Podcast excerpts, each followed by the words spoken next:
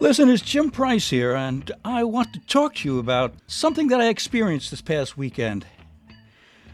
I reserved a room at the Jersey Shore with the Red Roof Inn, and when I arrived, to my extreme disappointment, I found that the roof was a simple color of white.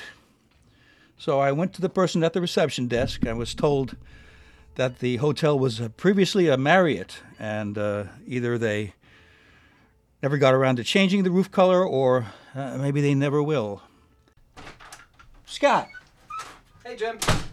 Scott, you travel a lot, right? Sure. Have you ever stayed at the Red Roof Inn Uh, I have. a- and the and the roof was red? Yeah. Why?